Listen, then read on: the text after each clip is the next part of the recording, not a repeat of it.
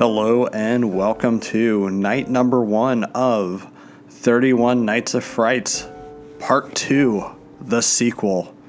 I don't know if that title will officially stick or not, probably not. But anyway, welcome back for year number two of 31 Nights of Frights presented by In Our Honest Opinion. I'm glad to have you back, and if you are a first time listener, hopefully you guys enjoy what I'm doing here. We got 31 movies for the month of October, 31 horror films that I picked, and hopefully they might be some obscurities. And if they're not obscurities, hopefully I provide a, I guess, little bit of a different spin on the film itself. But anyway, I think we should get into night number one. And night number one is going to be the 1982 Stephen King written, George A. Romero directed anthology classic, Creepshow. For those of you who do not know, Creepshow is a anthology movie that is meant to basically be a homage to the 50s EC comics such as Haunt of Fear, Vault of Horror, Tales from the Crypt, uh, all of those like that, even shock suspense stories, most likely, judging by the way one of the stories pans out here. It was always meant to be a homage, and I think they're successful with what they did here. It is one of my favorite horror movies of all time, and it's a movie that I've seen a lot. I don't know how much, how many times, but I do know that it was always playing on HBO when I was a kid and being snowed in many times in the winter uh, in Pennsylvania. It's one of those that I always had on for whatever reason. Since this is an anthology movie, we do get treated to a couple different stories here and I think all of them are actually pretty good and pretty entertaining. They seem to have a little bit of a sense of humor about them and a little bit of a ironic type of feel, and that is very much true to the original EC Comics tradition. So they essentially made a Tales from the Crypt movie without a Tales from the Crypt license. And that alone, I think, should be applauded. The various stories that we have here, we have a wraparound story about a abusive husband and father. We also have a story about Father's Day and the murderous father that comes back from the grave. We are also treated to some acting with Stephen King providing his acting chops, which is suitably over the top and goofy in a story about a meteor with, uh, I guess, fungus growth. A story about infidelity, which has Leslie Nielsen in a villainous role, which is pretty awesome as well. And also a husband who really hates his wife, and rather than divorcing her, like any regular person would do, he gets rid of her in a very unconventional manner by basically feeding her to a Antarctic ape creature. and we get a final story here about a germaphobe who is a very horrible person and he winds up getting his just desserts by a gross sequence with numerous cockroaches, and various bugs. So, that is a lot of stories going on here. And in true anthology fashion, some are stronger than others, but a lot of the ones here presented are actually pretty good in their own right. So even if it is a lesser story, it's fun to watch. Not just for you, the audience, but you get this I, I have a feeling that George Romero and Stephen King actually had a lot of fun on this.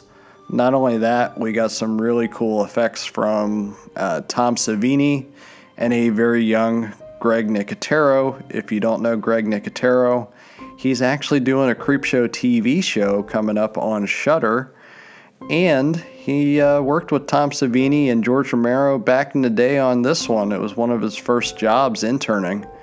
So I actually think it's a pretty cool movie overall. Uh, we have a great cast here. Not only do we have Stephen King acting, we also have such actors as Ted Danson, Adrienne Barbeau, Ed Harris, E.G. Marshall. I mean, the cast here is awesome. We even get uh, actress Gaylen Ross, who you may know from George Romero's Dawn of the Dead. It's an awesome cast that was assembled here, and I love that it kind of was a precursor in a lot of ways to what was done with the HBO Tales from the Crypt TV show, with having a lot of different guest actors on that show as well as guest directors. So, Creepshow really, I guess, started something here.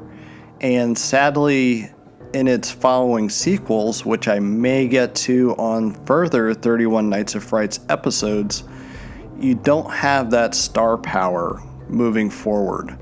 This was almost like a lightning in the bottle. I, I even forgot to mention great horror veteran actor Tom Atkins is in the wraparound story. I mean, we really get a lot of cool actors that you've seen in other things, and maybe doing something different here that you may not be, I guess, accustomed to seeing them doing. I will say that probably my favorite, um, I guess, story, my favorite one would be the one with Stephen King and uh, his portrayal of Gordy and the fungus that's growing over him. Stephen King, it's hard not to laugh at him in this because not only does he go over the top with his acting and it works for the story that's presented, but we also have him pretty much cross eyed the entire story. And that is some devotion to acting right there. Um, it totally fits. Everything about that one fits, and it's my favorite one. Not only that, it does have little ties to other Stephen King stories, which I think is pretty cool. So it's pretty neat how it all fits into the, I guess, Stephen King multiverse. And while this isn't a 100% official Stephen King film, as far as fitting in with his other works, it definitely does at the same time. So, if you have not seen Creepshow, I definitely recommend checking it out. I am a huge fan of Creepshow and a very lesser extent on its other ones, but we got some entertaining acting. We got pretty good star power of the time and people that you would still know today. And not only that, it the direction is good. It really captures that EC vibe, especially when people go to get killed. It goes and it almost cuts to a colorful background, and the movie itself is extremely colorful and bold with its choices it very much invokes a comic book brought to life. So everything that they were trying to do, they succeeded 100% in my in my eyes. This year definitely ranks up pretty high on my list as far as absolute favorite horror films. Not only that, I am a definite sucker for anthologies and short stories.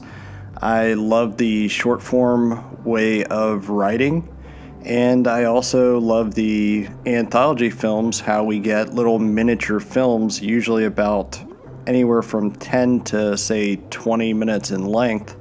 So you never really have a chance to get bored. If you didn't like something, then hey, guess what? There's another story coming up, and you may like that one better.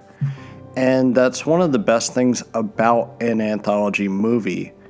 It captures imagination because you usually get treated to different feeling stories or miniature episodes within the movie. And this actually does a great job of doing different things. And I can't say enough about it. Um, giving it 100% a recommendation on watching and just having fun with it. It is a definite fun horror film. The tagline of the movie was It's the most fun you'll ever have being scared. And I think it is a good tagline because you're definitely going to have more fun than actually being scared.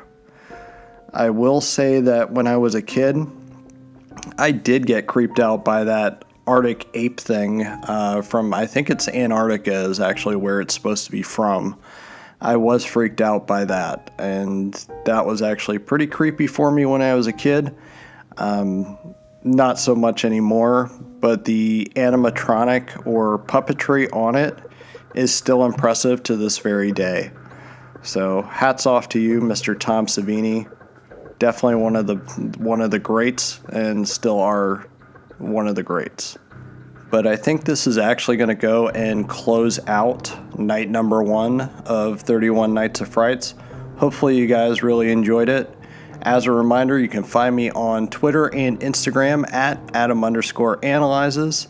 Also, you can go to adamanalyzes.com and keep your ears open because we are going to have a contest running for 31 Nights of Frights, and I think you guys are really going to enjoy the prize that we're doing this year. But with that, good night.